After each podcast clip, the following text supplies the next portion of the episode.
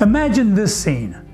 In the heart of Washington, D.C., the President of the United States prepares for travel.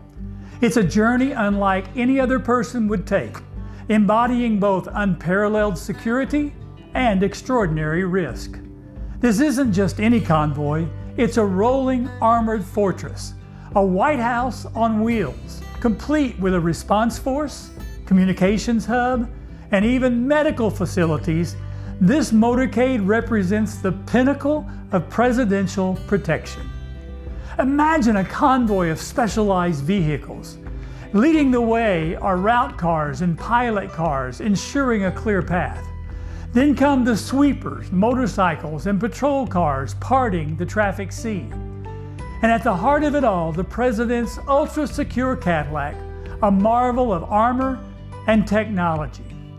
But such security comes at a staggering price.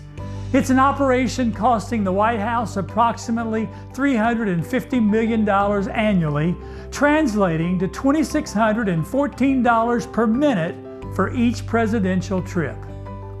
Now then, picture a different journey.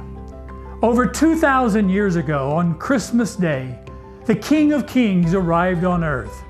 No armored vehicles, no high tech defense, no grand entourage, just Mary, Joseph, and a few humble shepherds, witnessing the most humble yet the most profound arrival on our planet.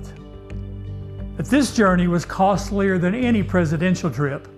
The Lord of Lords left heaven's glory, embracing poverty and servitude, born not in a palace, but in a simple stable.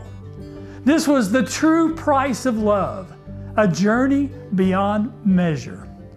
So, this Christmas, as we marvel at the lengths taken to protect earthly leaders, let's remember the unparalleled journey of our Savior, a journey that would change the world forever.